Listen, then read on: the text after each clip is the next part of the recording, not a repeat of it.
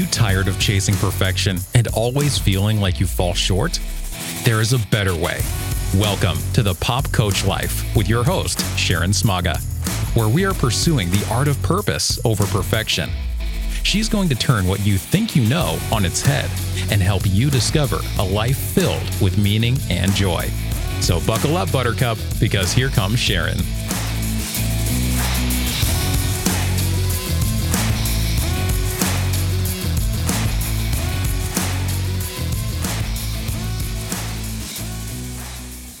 Good morning. This is Sharon Smaga, and this is Pop Coach Life. And we are pursuing the art of purpose over perfection at Pop Coach Life. That's what we do over here. And in the name of that, with all of my tech glitches I've been having this morning, the background noise I can't seem to stop, um, didn't really have myself ready to record today. So here I am, raw as I am, and not really having the voice for it today. I'm struggling with allergies again. I'm here anyway. I'm going to show up and do this. And I want to talk about something that maybe might seem a little odd. I don't know. Uh, but I had kind of an epiphany this week. And to give it some context and background, um, it sort of started with kind of a rough day. Uh, my last kiddo is going off to school and uh, in 18 days not that i'm keeping track right but about 18 days he's out of here he's doing his thing. And i'm very excited of about this i'm very excited for him i'm excited for my next phase of life i'm very proud of him. But it sort of triggered of course a lot of other feelings too so he came back from his orientation it was kind of the high of we did it, we're ready to go, we know financially things are covered. So, this very kind of exciting high on Friday about that and celebrating, which is wonderful. Then, Saturday morning, he goes off to work. I've got other things to do, and I am home alone. so y'all know how that goes, right? When you're kind of home alone and all of a sudden all your feelings and things and thoughts, it all catches up and kind of kicks you in the butt. So I was sitting home having one of those moments and thinking about um well feeling sorry for myself i'm just going to be honest right let's let's just do the unvarnished version today so i'm sort of sitting home uh, feeling sorry for myself thinking, oh my gosh, like I'm so excited for him, but how am I going to do this? Am I really ready? Which I'm sure is how he's feeling on his end of things. And I really kind of started to feel sorry for myself. I got up and I got going and started to get ready because I did have some appointments on Saturday, which is good. If you don't know that trick, um, when you're struggling and having a hard time and you know you'll have a hard time if it's not a work day kind of getting out of bed to get going and getting moving and getting showered and all the things then always make sure you have something scheduled that you have to be at. Because usually once we get going and we get out the door we get our little bit of our mojo back. We get a little bit of energy and can kind of work through feelings and keep going and it's healthy so i did have things scheduled and I'm getting up and I'm, you know, kind of doing the Eeyore. Woe is me. Um, there's a rain cloud over my head. This is so hard. And sort of in the middle of that, all of a sudden it struck me that I have all these really wonderful things going on in my life, right? Aside from the obvious that I shared with you. I have good friends. I have a lovely little home that is you know is being kept up so i don't have any major issues. Um a, you know a little garden in my backyard.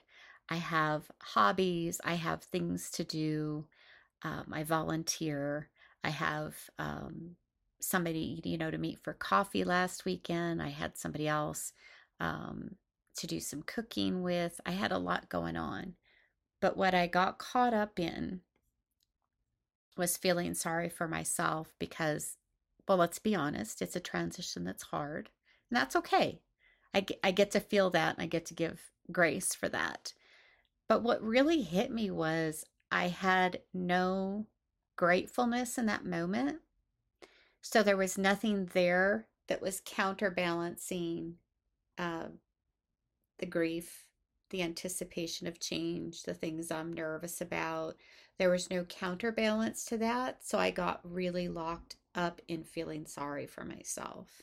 Does that is that making sense to y'all? So I've come to this, as silly as it sounds, that because I'm not focused as much as I'd like to be on appreciating what I have and the good things in my life, and I'm not talking about just the big things, I'm talking about the little things too, that from that day on, I need to make my bed every day. And I know that sounds a little weird, right? But this is what it's come to for me. And this is why I make my bed now because I hate making my bed. I love a clean house. I love organizing. I love straightening up. I don't know what it is, but the idea of getting up and making my bed every day just maybe that's too much adulting for me. I don't know. Uh, when I was, I'm widowed. When I was married, my husband made my bed. I thought that was great. I liked that plan. But it occurred to me that even in not being willing to get up and make my bed every day, I was not even appreciating the simple fact that I have this beautiful, comfortable bed to sleep in every night of my life. And that there are many people who have not even that. So, as silly as that might sound, my act of gratefulness every day now in my physical environment is to choose to make my bed.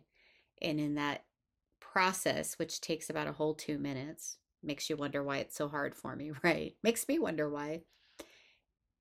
In that two to three minutes it takes to make my bed and put the foofy pillows up and go, oh, that does look pretty.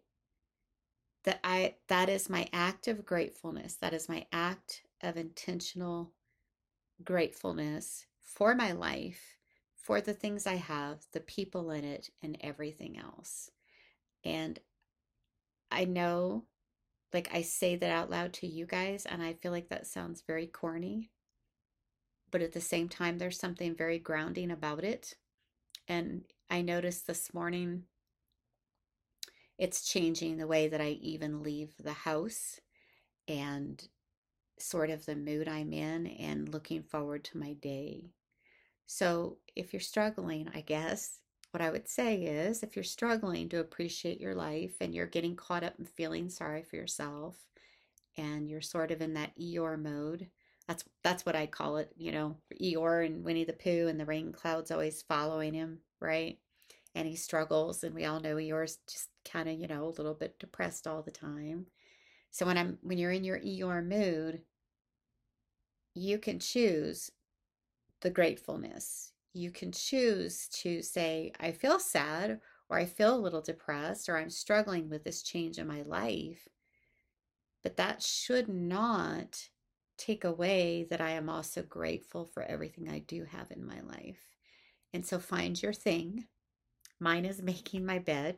So find your thing and what will help you in a very simple way appreciate even something very small in your life that you've been taking for granted and go make your bed.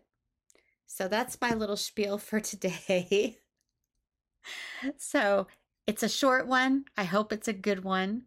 I hope that it helps you as you go about your life choosing to pursue your purpose over perfection. Thank you for listening.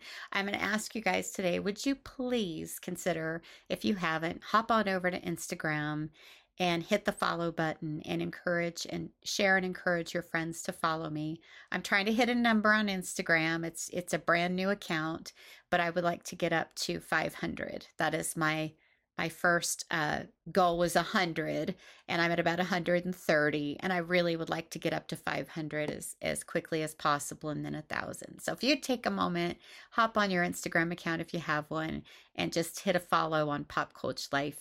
Uh, i thank you very much. Thank you for listening. This is all unpaid content. I'm not making any money for doing these. I'm really just genuinely trying to uh, share and help other people along the way. I love you guys. Take care. Keep pursuing your purpose over your perfection. And I will see you next time. Bye bye.